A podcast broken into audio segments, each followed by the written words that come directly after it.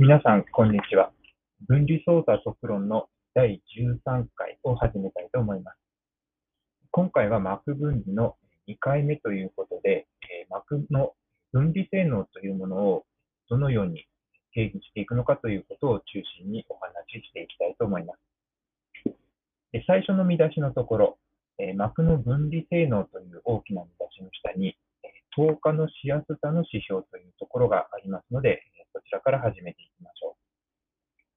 う。膜分離というものは、分離対象の成分が膜を透過しにくいこと、もしくはですね、透過しやすいことを利用することを、えー、利用した分離です。したがってですね、膜の性能の基礎となるのは、対象成分、まあ、分離をしたい対象成分の透過の度合いになります。でちょっと最初は退屈な話ですけれども、こうした度合いを表す指標がいくつかありますので、その概念と定義を明らかにしていきたいと思います。もしかすると、学部でですね、いくつか勉強したものもあります、あるかもしれませんし、えー、膜分離とは別にですね、拡散とか、あるいは化学反応の速度といったものをですね、えー、勉強してきている方も多いかと思いますので、えそういったものと、この膜分離のあの速さというものが、どのようなそのアナロジーが成り立っているのかということも、え後ろの方で触れていきたいと思います。でこういったことを、え頭に入れておくことでですね、え膜分離、それから拡散、化学反応の速度というのが、まあ、大体似たようなあの仕組みで、えあの成り立っているということがあの理解できるんじゃないかなとふうに思います。それでは、表の1番を見てみましょう。膜透過に関する指標ということで、4つほど挙げています。透過流速、それから透過率、これはパーミアンスと呼ぶことが多いですね。でそれから透過係数、活性化エネルギー。これら4つについて、記号と SI 単位も表の中に示してあります。でそれぞれえ次のページから詳しく見ていきたいと思います。で、あの、この表1にですね、何度も、あの、立ち戻って単位を確認してえもらう場面があるかと思いますので、えー、まあ、この表1をですね、すぐに参照できるようにしながら、あの、読み進めていただくいただくといいと思います。でまず1つ目の透過流速ですけれども、これがですね、あの、一番、その、我々がその装置などで、えー、実測したときにですね、まず最初に得られるあの値だということが言えます。でこれどういったものかと言いますと、透過成分が膜の単位面積を透過する単位時間あたりの物質量ということになります。これが定義です。でここでいう透過とは、あの透過成分である分子ですとか、あるいはイオンといったものが、え供給する側の膜の表面から、え通り抜けてですね、反対側の透過側の表面に輸送されることです。まあ、当たり前のことですけども、これをあのあえて、えー、あの正確に書くとこういうことですね。で膜の内部で、えどんな経路を通るかはよりません。あの表面からあの供給側から、え透過側にですね、え最短距離でまっすぐ輸送されても、あるいは中でいろいろその遠回りをしてもらっても、あの同じように透過というふうに扱います。平たく言えば、え、膜をですね、どれだけの量の物質が通り抜けているかということです。ですので、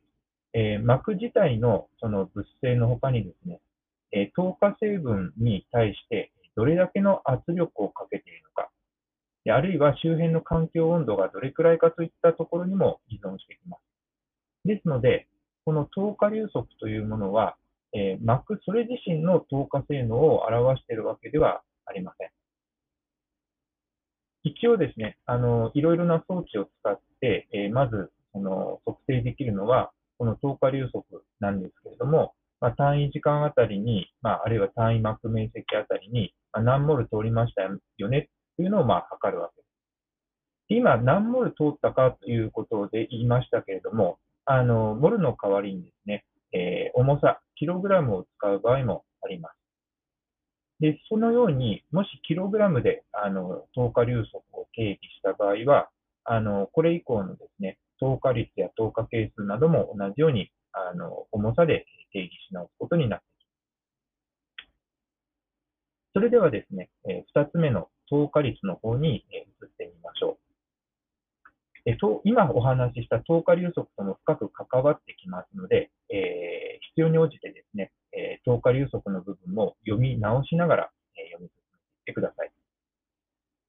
で膜に対して、え分離する前の、え原料流体が供給される側、これがま供給側なわけですけれども、えこれとですね、膜を透過した流体の側、まあ、透過側と呼ぶことにしますけれども、このあの膜を挟んでですね、供給側と透過側の間には、大抵の場合、圧力差、デルタ P があります。でその圧力差があると、その圧力差を打ち消す方向にですね、えー、膜を通じて物質が移動します。で、まあ、最終的に圧力差がゼロになるまで、まあ、物質移動が行われるということになります。したがって、えー、圧力差というのは、えー、透過流速の駆動力ということができますので、次のような式が書けます。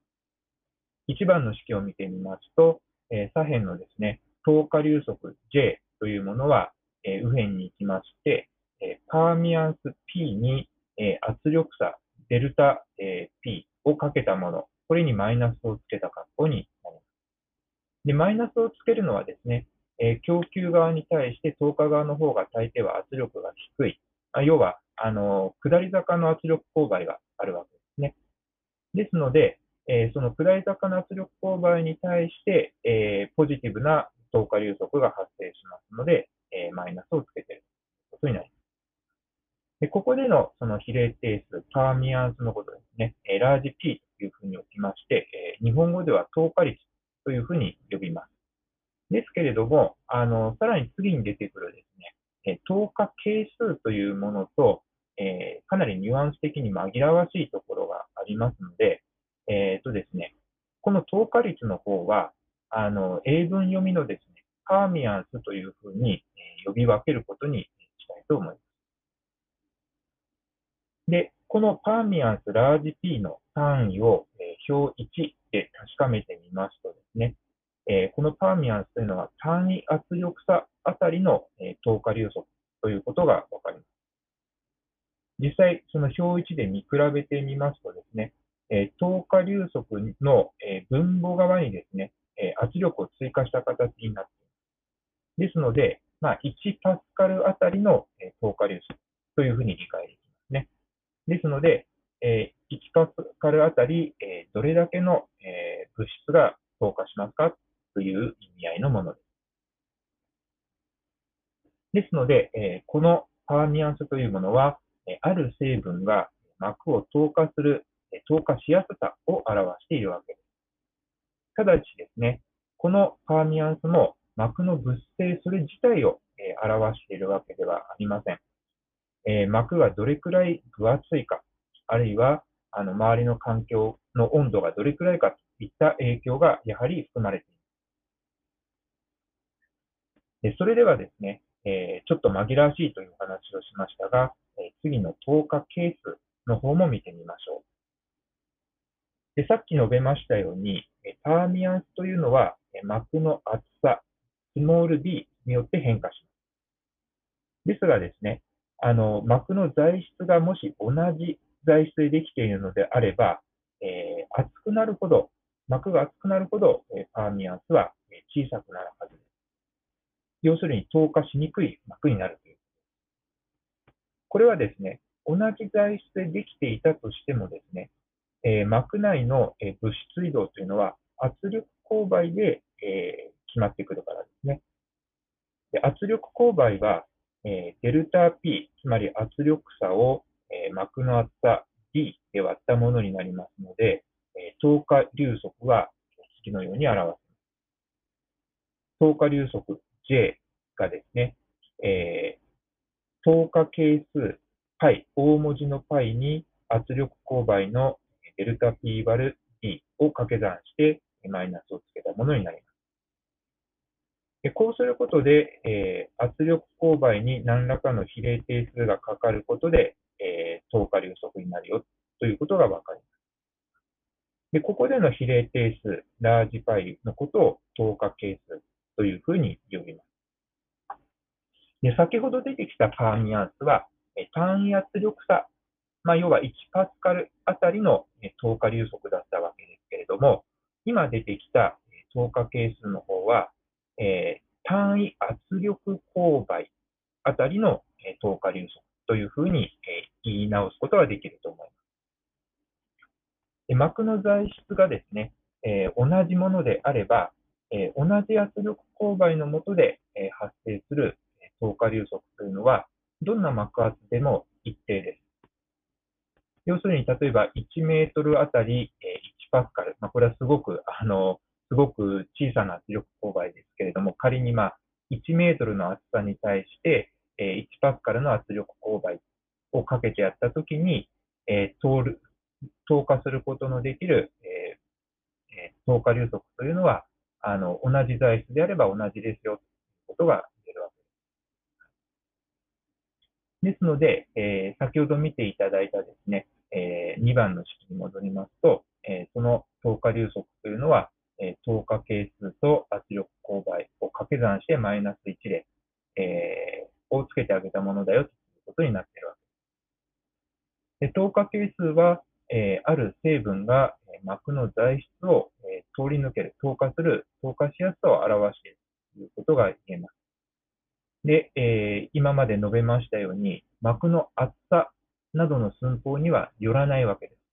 ですので、えー、膜の材質に固有の、えー、物性値といって、まあ、差し支えないんですけれども、えー、これもですね、え温度の影響は受けます。え温度によって値が変わるということには注意が必要です。ので、まあ、この透過係数というのは、まあ、あの膜の材質の、え物性値の一つなんですけども、何度の時の、え透過係数なのかということは、まあ、明らかにしておく必要があるかと思います。で、今出てきた式の2番と、えー、さっき出てきた式の1番を比較してみましょう。でそうしますとですね、パーミアンスと透過係数の関係がわかります。で、パーミアンスラージ P というのは、えっ、ー、と、透過係数ラージパイを膜の厚さ D で割ったものだという関係が見えてきますね。で実際の膜ではですね、えー、いきなり透過係数 π や膜の厚さ d が、あのはっきりわかるわけではありません。えー、いろいろ測定して計算してっていうことで分かってきますので、えー、まず最初にはですね、えー、パーミアンスを使った式の1番で、えー、議論をする方が、便利なんですけれども、あの、じゃあその膜の材質っていうのは本質的に透過しやすいんですかね？透過しにくいんですかね？といったことを定量的に議論したい。でそういう場合はですね、え透過係数の方を使う必要が出てきますので、え、式の2番の方がまあ大事になってくるよとです。はい。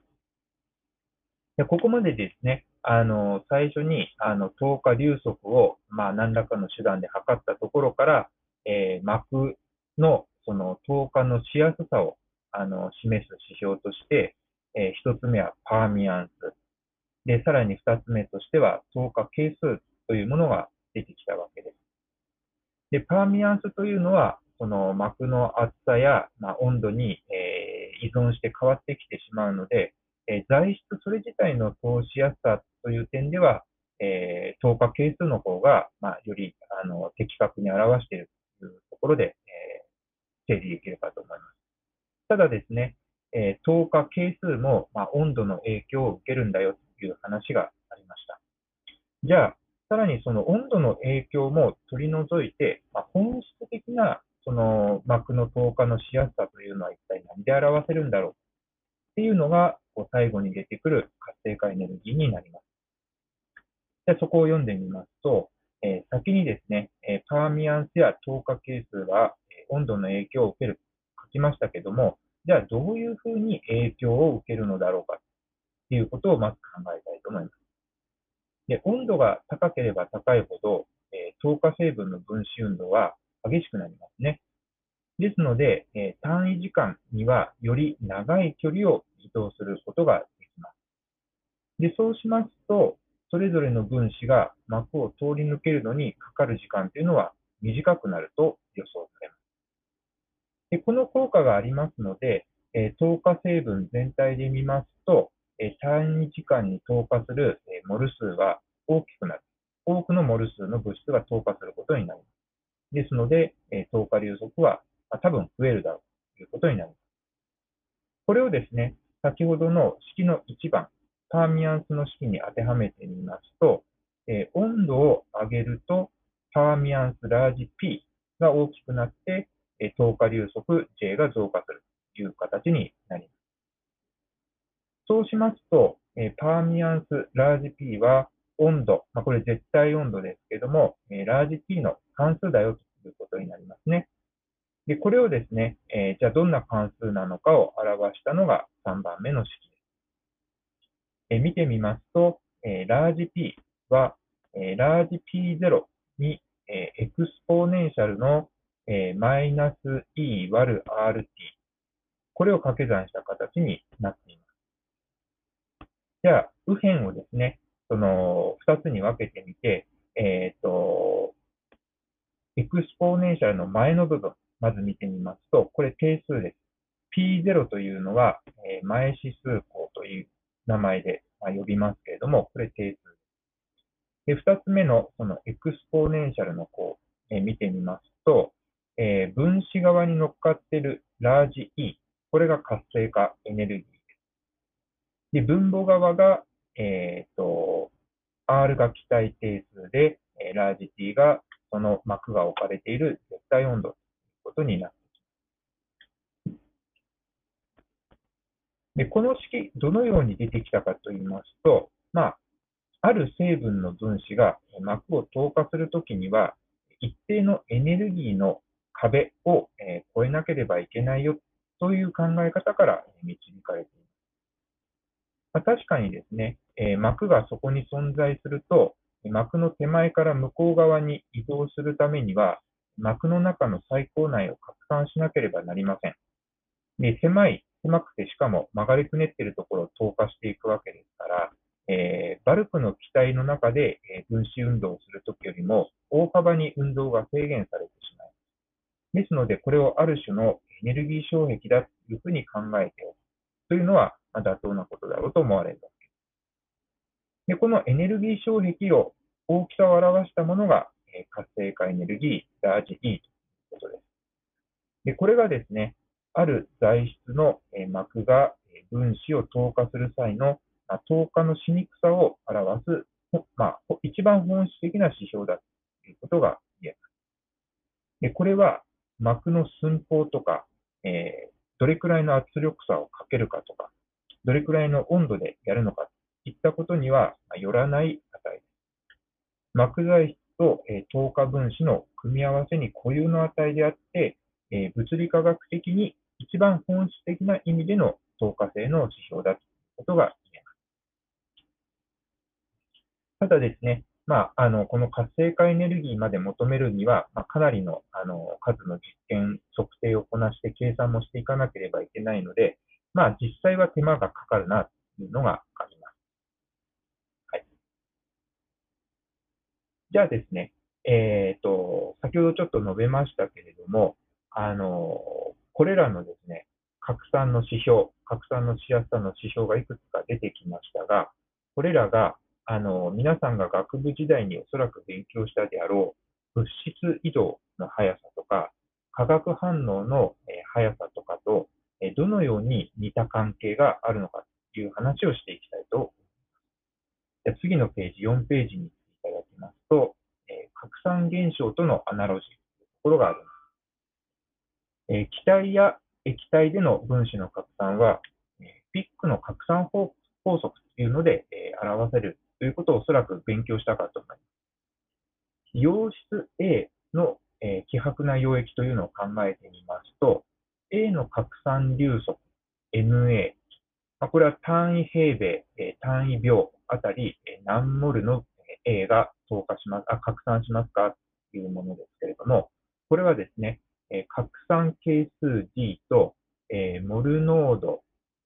と、それから、え拡散方向の距離を使って4番の式のように表せます。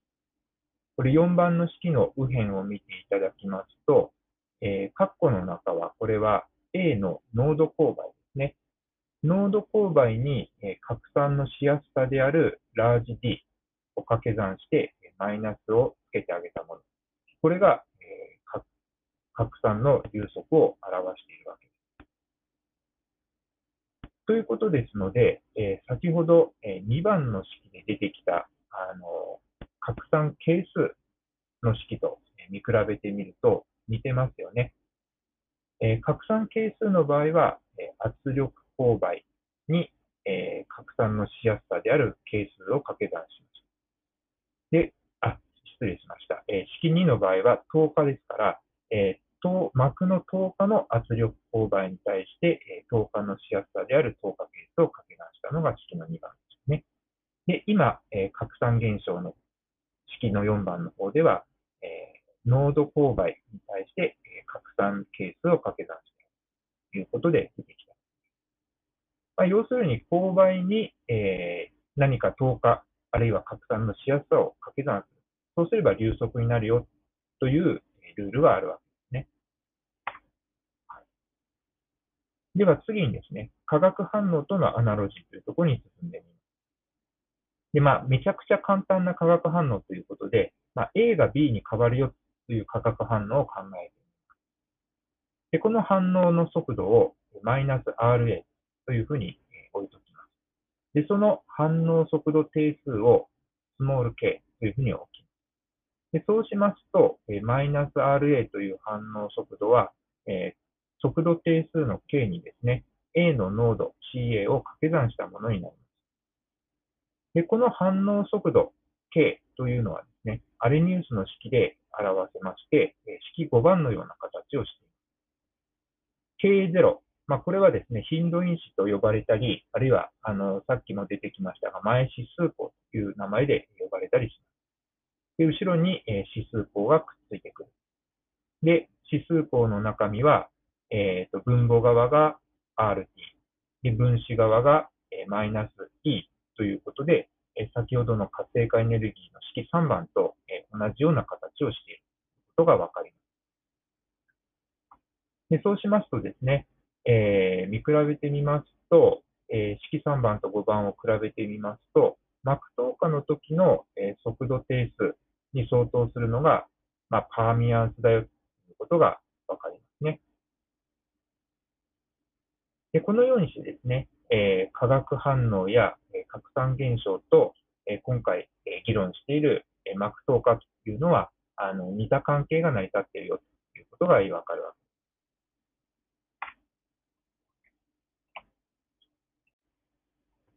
はい。では、ここまででですね、あの、透過のしやすさに関しては、大体整理できたと思いますので、え今度はですね、透過の結果、まあ、分離が行われるわけです。えで、その、じゃあどれくらい分離できたのかということについて、えどのように表していくのかというお話をしたいと思います。見出しで言いますと、え分離の度合いの指標というところになります。ここまで述べてきた、えいくつかの透過のしやすさの指標というものは、え成分 A、B、2つあった場合ですね、えそれぞれについて、え透過のしやすさというものがあるわけです。で、一方で、え分離の度合いというものは、あの、A、B それぞれについてというふうに決めるものではなくて、A と B と、それから膜、この組み合わせで決まってくるものです。で、成分 A と B、それぞれの透過のしやすさが決まってくれば、分離の度合いというものもおのずと決まってきます。で分離といったものは、あの、混ぜ合わせる混合とは逆の操作ですので、えー、分離の度合いというものを、えー、何か数字で表現しようとしますと、これはですね、えー、分離の操作を通じて、え混ざった状態から、えいかに遠ざけられたか。まあ、言い換えれば、どれだけ、純粋な物質に近づいたか。これをですね、数値化してあげればいいよということになってくるわけです。で、それで、えー、そういった指標として一般的に使われているのが、その次のその分離係数と呼ばれるものです。見てみますと、え膜をですね、え透過しやすい成分 A と、それから透過しにくい成分 B の混合物に作用されます。作用させます。で、そうしますとですね、あの、透過しやすい A の方が、ま優先的に透過するだろうということが、ま予想できるわけですね。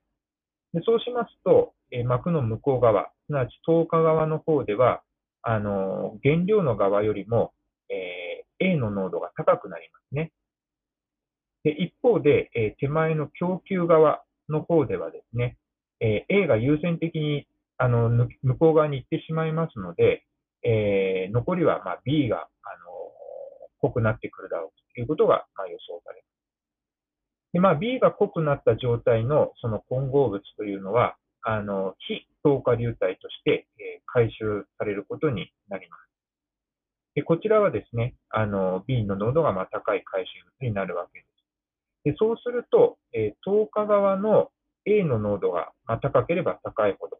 で逆に、えー、非透過側、まあ、手前側のですね、えー、B の濃度が高ければ高いほど、えー、よく分離された、まあ、分離の度合い度合いが高いということになるわけです。なので、あのこの、その、供給した流体と比べてですね、えー、透過側や非透過側の、え、成分を比べてみて、え、何倍 A が濃くなったか、あるいは B が濃くなったかということで、え分離の度合いを、ま、表すことができるんですけども、こういったやり方の場合ですね、あの供給液の組成が違ってくると、当然、あの透過側の組成や非透過側の組成も変わってきてしまいますので、えー、原料が違ったときに、原料の組成が違ったときに、えー、同じ土俵の上で比較できなくなってしまいますよね。ですので、あのー、原料の濃度がですね、あの原料の組成がですね、いろいろに変わったとしても、あの同じ物差しで分離の度合いを比較できるようにしたいということで、次のような分離係数、アルファというものを定義して使います。ただですね、ただ、あのまあ、ケミカルなといいますか、科学的な話をしますと、あの原料の組成を変えたときに、あの分離係数が、あの変わらない、このアルファが変わらないということを、え前提として、まあ、議論はするんですけども、あの本当に変わらないかって言われると、うん、ちょっとクエスチョンです。あの例えば、あの、A の濃度がめちゃくちゃ濃い原料を供給したときと、えー、B の濃度がめちゃくちゃ濃い原料を供給したときとですね、あの、次の6番の式に出てくるアルファの値がいつでも同じになるかって言われると、うーん、ちょっと難しいなというところはあります。これなぜかっていうと、あの、まあ、テキストには書いてありませんけども、あの、例えば A がめちゃくちゃ濃いような場合はですね、あの、A の分子でですね、膜の最高が、ま埋め尽くされてしまう。そうすると、まあ、B が本来通る、少しは通るはず B がですね、全部ブロックされて排除されてしまう。といったことが起こるかもしれません。ですので、あのー、なんていうんですかね、どんな原料組成であっても、あのー、同じ、えー、分離係数アルファが得られるかどうかっていうのは、ちょっと、あの、本当は確認しなければいけないことなんですけれども、あの、実際の、まあ、研究なり、あの、多くの研究や、あるいは、あの、製造現場などでは、まあ、そんなに変わんないんじゃないかなっていうような見込みでやってることが割と多いです。ただ、なるべくですね、あの、比較するときはですね、原料の組成が近いもの同士を比較してあげた方が、まあ、トラブルは少ないのかな。で、まあ、ちょっと前置きが長くなりましたけれども、じゃその分離係数アルファっていうのはどう定義されているのかっていうのが6番の式に書かれています。で、えっ、ー、と、真ん中の辺をまず見ていただきますと、えー、大きな分数になっていて、えー、分子側がですね、等価側の組成比。で、これを分母側の、え供給側の組成比で、え割ってあげるという形に。まあ、要するに、え供給側の組成比に対して等価側の組成比がどれだけ変化しましたか、何倍変化しましたかという値です。じゃあ、組成比って何何だろうかえー、右辺を見ていただきますと、えーと、yb 分の ya とか xb 分の xa という形で書かれています。で、yb 分の ya っていうのは、えー、した側の方の気体の、えー、b の、えー、組成に対する a の組成ということですね。で、xb 分の xa も、えー、同様です。供給側の方のえ、ー、と、B の、えー、組成に対する A の組成ということになります。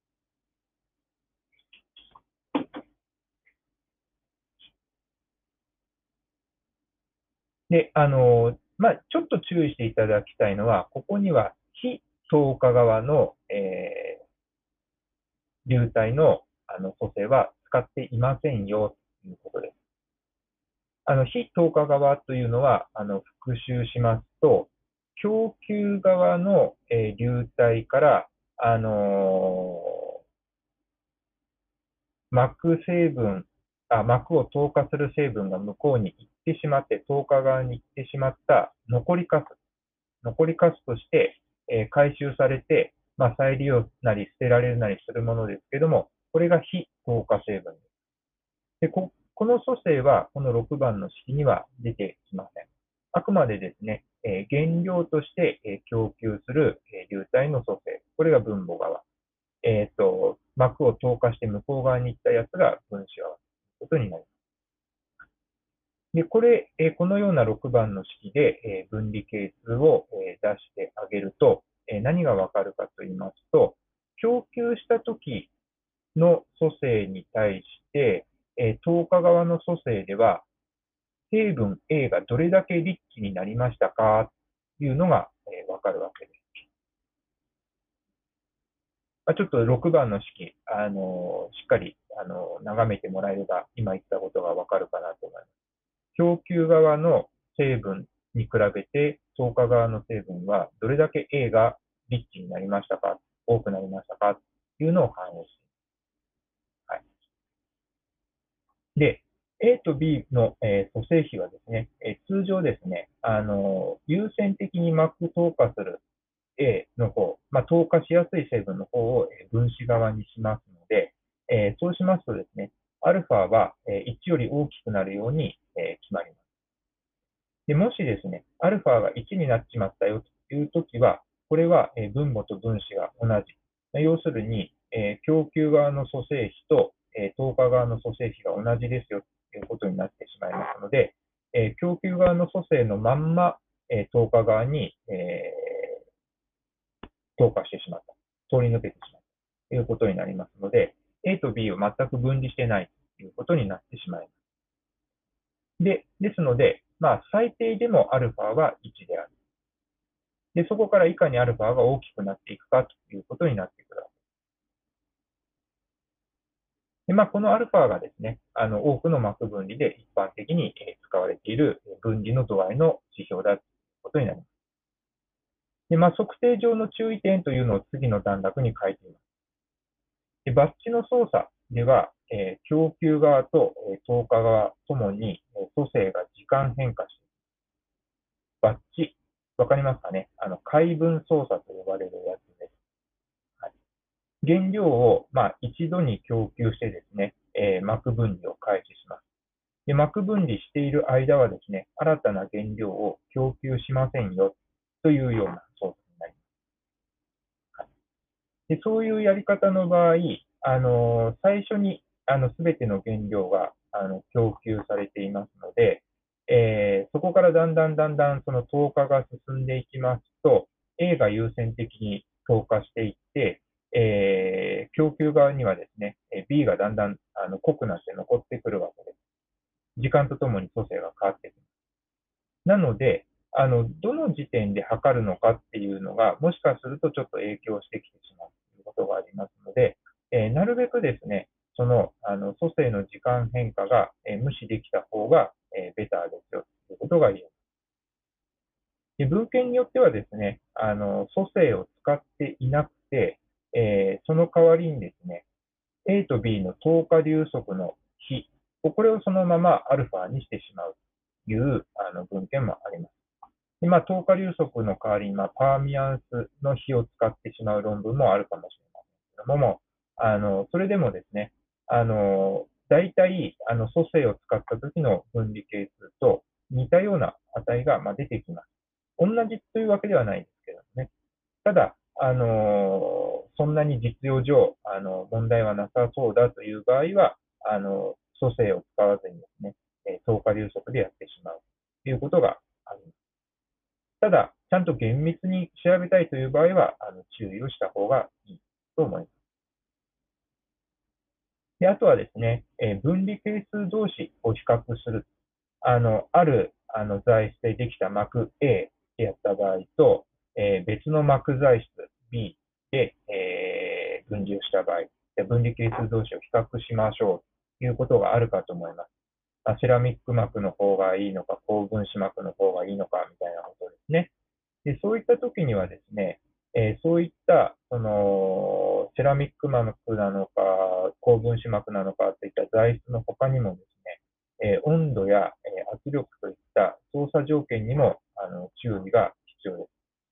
あのセラミックや高分子っていう材料を変えただけということではなくて、えー、じゃあ100度っていう温度でやりましたこれはなるべく統一しましょう。えー、100キロパスカルの圧力をかけました。圧力差もですね、なるべく統一しておきましょう。といった注意が必要になります。温度も圧力もバラバラです。膜材質も違います。というふうに、すべての条件がですね、えー、違ってしまっているような、えーと、条件にですね、あの、あっちの方が分離係数がいい、こっちの方が分離係数が悪いっていう、あの、議論をしてもですね、あんまり意味のある情報にはあのならないかなと思います。で分離係数の実例としてはですね、あのまあ、私がよく研究しているやつですけども、あの多項結晶性の多項質膜であるゼオライト膜。こいつの場合ですといっぱい論文が出ていまして、えー、分子ふるい効果でですね、えー、水と、えー、アルコールを、え分けることができます。でそういった場合はですね、えー、分離係数が、まあ、1万よりも大きいような膜が結構作れます。で分離係数1万ということは、これはですね、まあ、水分子の方が優先的に通るんですけれども、水分子の方がアルコールの分子よりも1万倍、あるいはそれ以上通りやすいということです。でこういったものですとですね、あのもしあの水を含んでしまったあのアルコールがあって、えー、ちょっと水含んでるの嫌だから脱水してもう一回使いたいっていうような、あのケースが結構多いわけですけども、そういった時にですね、えー、このゼオライトマップを使ってあげると、まあ、水分子の方が1万倍通りやすいので、えー、アルコールはまあほとんど通らんということで、あのまあ、あの1回の膜あの膜分離処理をしてあげればですね、あの最低の場合、えー、もう1回あのアルコールあのほとんど水を含まないアルコールとして、えー、再利用できるということになります。で一方でですね、えー、酸素と窒素を分離する膜というのもあるんですけれども、あのー、まあ、思い浮かべてみればわかるようにですね、えー、酸素も窒素も、あの非極性の、え分子で、え分子量もですね、えそれぞれ、え32と、え28ですので、え極端に違うわけではありません。でこういったものを分けるのは大変です。で、そういった膜一応あるんですけども、え分離係数がですね、えー、まあ大体あの1から10程度のオーダーです。はい、あですので、1回分離しただけではですね、えー、まだですね、10日側の方にのガスもですね、えー、酸素と窒素両方それなりに含まれてしまっています。し、あの非透過側の方もですね、あのまだ両方のガスが含まれているということになりますので、え何回か繰り返してやって、徐々にですね、え純度を上げていく必要がある。なので、あのまあ、何を分けたいかにもよりますけれども、あのどうしてもですね、分けにくい物質、その窒素と酸素みたいなやつですと、あのなかなか分離係数の高い膜というのは今得られていませんので、えー、何回か操作してあげなければいけないようなことを、あの想定しておく必要がある。ね。いや、以上で、あの、今日の話、大体、あの、終わりですので、えー、まとめてみます。えー、5項目にまとめられます。で1つ目がですね、えー、膜の分離性能に関する指標。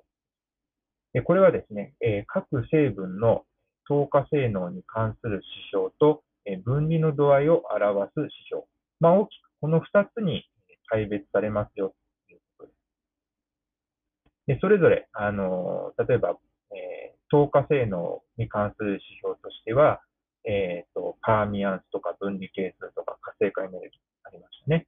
で分離の度合いを表す指標としては、まあ、基本的には分離係数1個だけです。で、2つ目、次のページに行ってみましょう。透過流速は、え直接測定できるんですけれども、あの温度とか圧力などのあの諸々の条件に左右されますので、えー、膜自体の透過性を直接示すものではありません。ですね。で3つ目に行きましょう。透過係数や活性化エネルギーは、膜材質と透過成分の組み合わせに固有の透過しやすさです。ですので、えー、膜の寸法とか、えー、操作するときの圧力といったものには左右されません。まあ、ただし、温度には影響。4つ目に行きましょう。で膜透過は、えー、拡散や、えー、化学反応と速度論的なアナロジーがあるよというお話をしましたで、最後5つ目ですけれどもえ、分離の度合いを示す指標は分離係数です。